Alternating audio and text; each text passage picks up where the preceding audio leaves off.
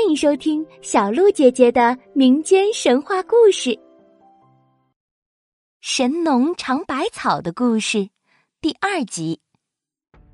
上集故事我们说到，花水公主吃了神农调制的草药后，肚子疼的不得了。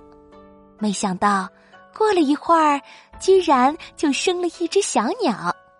虽然生完小鸟的花蕊公主病就好了。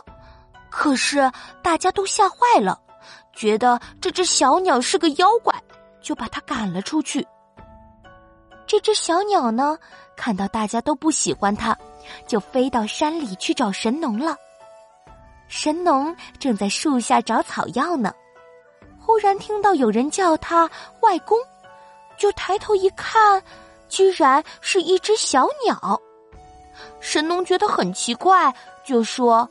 你要真是我的外孙，就飞到我的手上吧。没想到那只小鸟听了神农的话，就真的轻轻的从树上飞下来，落到了神农的手上。神农这才仔细观察这只小鸟，发现小鸟居然浑身都是透明的，所以它肚子里的肠子什么的都能够被看得一清二楚。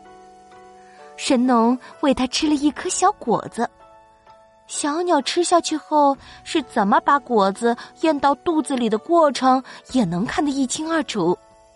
神农呀，又惊又喜，就把这只晶莹剔透的小鸟带回了家里。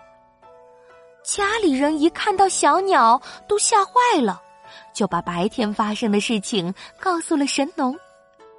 神农听了以后，非但不害怕，反而更喜欢小鸟了，还给它起了个好听的名字，叫花蕊鸟。既然是吃了白天那十二味药才生出的小鸟，那这十二味药到底有什么功效呢？神农感到很好奇，于是他把白天给花蕊公主吃过的那十二味药分开放在锅里熬。一边熬呢，一边喂小鸟吃。